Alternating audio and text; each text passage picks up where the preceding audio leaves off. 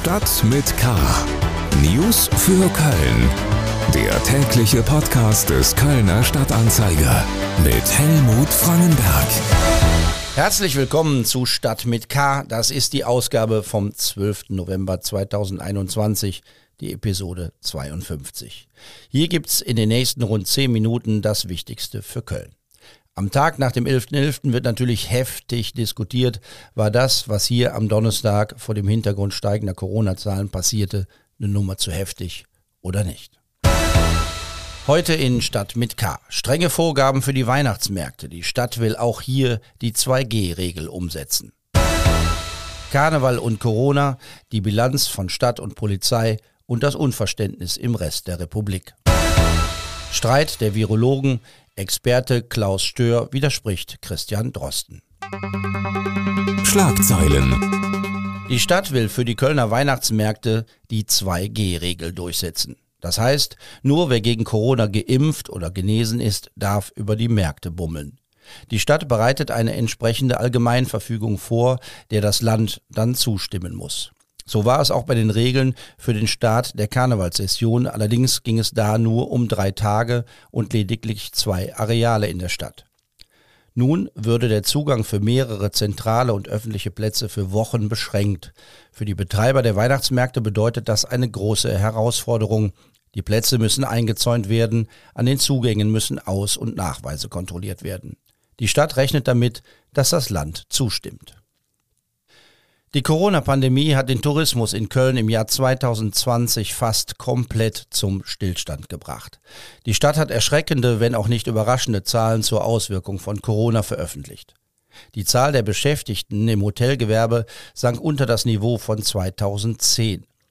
Im Bereich der Gastronomie sind rund 2500 Arbeitsplätze weggefallen, hinzu kommen tausende Minijobs. Seit Beginn des Jahres gebe es jedoch wieder positive Signale, so die Stadt.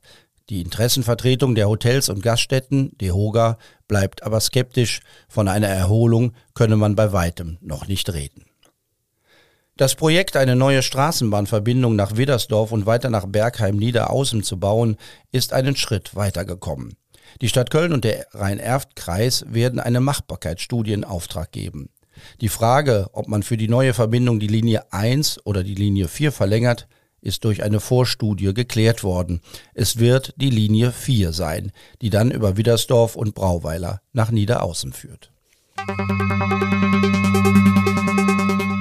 Das Festkomitee Kölner Karneval hat eine positive Bilanz der Sessionseröffnung gezogen. Für die Kölner gehört der Karneval fest zum Leben und das Bedürfnis danach war groß. Das sagt der Festkomiteepräsident Christoph Kuckelkorn.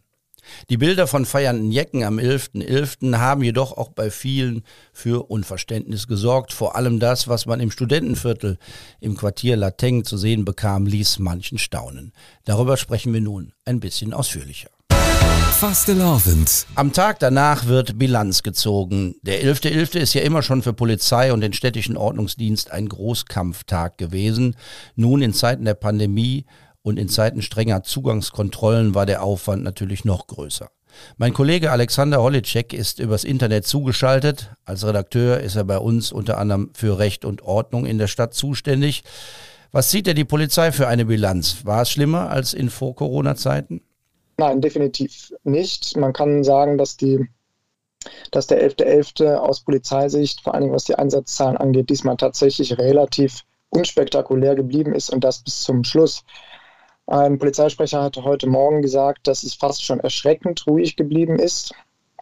Die Beamten sprechen von 110 Anzeigen. Da war alles dabei von ähm, Körperverletzungen und ähm, Sachbeschädigung und auch einzelnen Sexualdelikten. So ähm, übel das im Einzelfall ist, sind das allerdings recht niedrige Zahlen für einen 11.11., .11., natürlich jeweils gemessen an ähm, Vor-Pandemie-Zeiten. Ähnliches berichtet auch der städtische Rettungsdienst. Ähm, das ist im Vergleich zu vor der Pandemie relativ ruhig war an diesem Sessionsauftakt. Ein Unfall hat es gegeben äh, in Köln-Pfingst. Da ist ein ähm, kostümierter irgendwie in die Bahngleise geraten und von einer Bahn ähm, erfasst und schwer verletzt worden, allerdings nicht lebensgefährlich. Es wird ja zurzeit viel diskutiert über das, was die Stadt Köln zur Sessionseröffnung erlaubte. Es gab Zutrittsregeln für die Altstadt und fürs Studentenviertel. Ungeimpfte durften nicht an den Kontrollpunkten vorbei. Du warst ja selbst auch in der Stadt unterwegs und musstest durch diese Punkte an diesen Sicherheitsleuten vorbei. Wie hat das mit den strengen Regeln und den Kontrollen geklappt? Also ich vermag das nicht zu generalisieren. Ich kann äh, sagen, dass ich einmal äh, auf dem Altermarkt war und einmal ganz kurz auf der Zülpicher Straße und jeweils durchgekommen bin, ohne mich auszuweisen. Äh, und ich das auch bei einigen anderen Menschen, die vor und nach mir reingegangen sind, so beobachtet habe. Ähm, die Stadt und vor allem Frau ähm, Oberbürgermeisterin Henriette Reker sagt ja, dass äh, die Kontrollen ähm, ihrer Meinung nach geklappt hätten und sie selbst ähm, sagt, dass sie nach dem Ausweis gefragt wurde, den sie nicht dabei hat und deshalb sei sie da an einer Schleuse nicht reingekommen. Hm. Ist interessant, dass eine Security dann die Oberbürgermeisterin dieser Stadt nicht kennt. Sie hat gesagt, dass es richtig war, so zu handeln, wie es die Stadt getan hat. Man dürfe geimpften Menschen das Feiern nicht verbieten und habe dafür einen guten Rahmen geschaffen. Bleibt sie am Tag danach dabei? Hat, ist alles richtig gewesen? Ja, im Wesentlichen schon. Ähm, Frau Reker hat soeben, also vor ein paar Minuten, ähm, uns nochmal gesagt, dass, ähm, dass das die richtige Entscheidung war, ähm, dass, sie, ähm, da, dass die Stadt eben diese 2G-Zonen ähm, sozusagen erlassen hat, äh, in, in, denen nur Geimpfte und Genesene feiern durften, hat das nochmal hervorgehoben, dass ja sehr, sehr viele Menschen geimpft sind und dass im Gegenteil, wenn man dieses, dieses Versprechen, sagt alles Zitat Frau Reker, wenn man dieses Versprechen was man den Menschen gegeben habe, dass, wenn sie geimpft sind, auch wieder peu à peu ähm, das Leben zurückkehrt, eben denen jetzt das Feiern äh, verwehrt hätte, dass das dann ähm, die Akzeptanz der Impfkampagne untergraben hätte. Das ist ähm, heute die Argumentation von Frau Reker und damit ähm, ja, ist sie ja im Grunde ähm, auf der auf der Argumentation, die sie gestern auch war, dass es eben ähm, vollkommen richtig war, das so zu machen und im Grunde auch alternativlos. Alexander Holitschek zur Bilanz des 11.11. .11. Politik. Feiernde Menschen im Studentenviertel zu sehen in einem Video des Kölner Stadtanzeiger. Nachdem wir das am Donnerstag im Netz veröffentlicht hatten, wurde es zum Anlass für Debatten im ganzen Land, vielleicht sogar weltweit.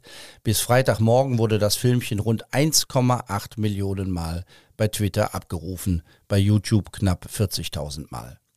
Die Kölner sind es ja gewöhnt, dass Nicht-Kölner über die Stadt staunen, aber in diesem Fall tun es viele Kölner auch selber. Schließlich sind es ja auch Tausende, die aus allen Winkeln der Republik anreisen, um hier Karneval oder das, was sie dafür halten, zu feiern. Wie auch immer, es hagelt Kritik.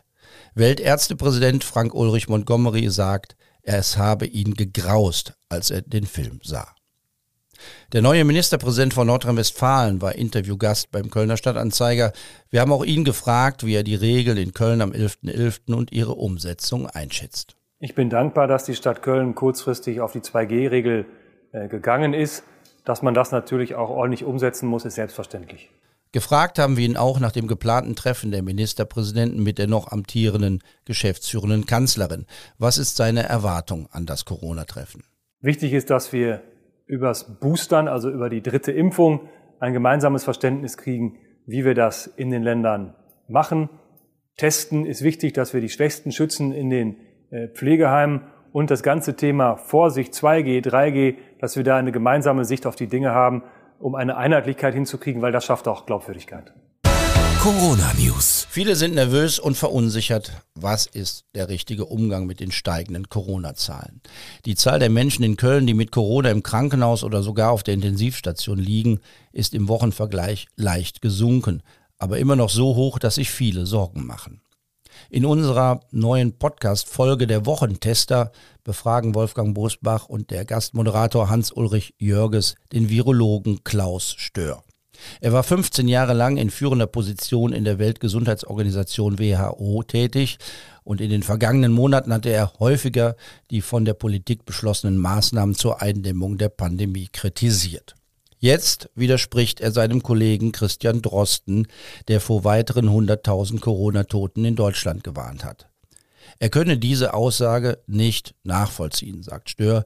Es gebe keine Zahlen und keine Fakten die das auch nur annähernd belegen würden. Er spricht im Interview auch über die Wirksamkeit eines sogenannten vollständigen Impfschutzes bei Covid-19 vor dem Hintergrund zunehmender Impfdurchbrüche. Ja, der Begriff äh, vollständiger Impfschutz äh, beruhigt ja sehr, liegt aber neben der Wahrheit. Es gibt keinen vollständigen Impfschutz. Äh, es gibt 28 Infektionserkrankungen, gegen die Impfungen schon äh, zugelassen wurden. Es gibt viele, über 150 verschiedene Impfstoffe. Und gegen ganz wenige gibt es eine sogenannte sterile Immunität. Man lässt sich also impfen, wird nie wieder krank, scheidet nie wieder aus. Tolle Geschichte bei den Pocken, bei Gelbfieber, vielleicht bei Masern, äh, bei Tetanus, aber bei allen anderen Erkrankungen kann es immer wieder zu einer Reinfektion kommen. Die Impfung ist wie ein Sicherheitsgurt. Man setzt sich ins Auto und erwartet ja auch nicht, dass man jeden Unfall überlebt, sondern man weiß, dass die Unfallauswirkungen sich um mehrere Stufen reduzieren. So ist es auch beim Impfstoff. Mit dem gegenwärtig zugelassenen Impfstoff gegen Corona haben wir eigentlich schon alles Luxusvarianten. Das komplette Interview hören Sie in der aktuellen Folge der Wochentester überall, wo es Podcasts gibt. Apropos Podcasts kann man abonnieren. Tun Sie das auch mit diesem hier, wenn Sie es nicht längst getan haben. Was passiert am Wochenende? Hier und da wird noch ein wenig Karneval gefeiert, zum Beispiel bei den Kölner Altstädtern, die ihre Jubiläumssession zum 100. Geburtstag eröffnen. Sonntag spielt Deutschland Fußball in Armenien und in Köln Kleiner Tipp für alle mit Kindern, läuft das beliebte Kinderfilmfest Cinepens mit viel Sehenswertem in verschiedenen Kinos der Stadt. Auf ksda.de gibt's viele Tipps fürs Wochenende. Das war die Ausgabe von Stadt mit K für den 12. November 2021. Mein Name ist Helmut Frankenberg. Bleiben Sie wachsam, aber auch gelassen. Schönes Wochenende. Stadt mit K. News für Köln. Der tägliche Podcast.